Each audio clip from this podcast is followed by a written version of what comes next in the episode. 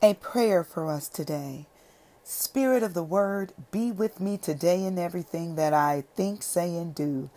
Don't let me deny friendliness and courtesy to those around me, for I know I'm being true to the Word in the way I treat others. Oh, Holy Spirit, be with me when I read and study the Word today. Grant that it would refresh my spirit so that I will keep on seeking in it the pure and the good and the true. Lord Jesus, you broke the bread there at the lake.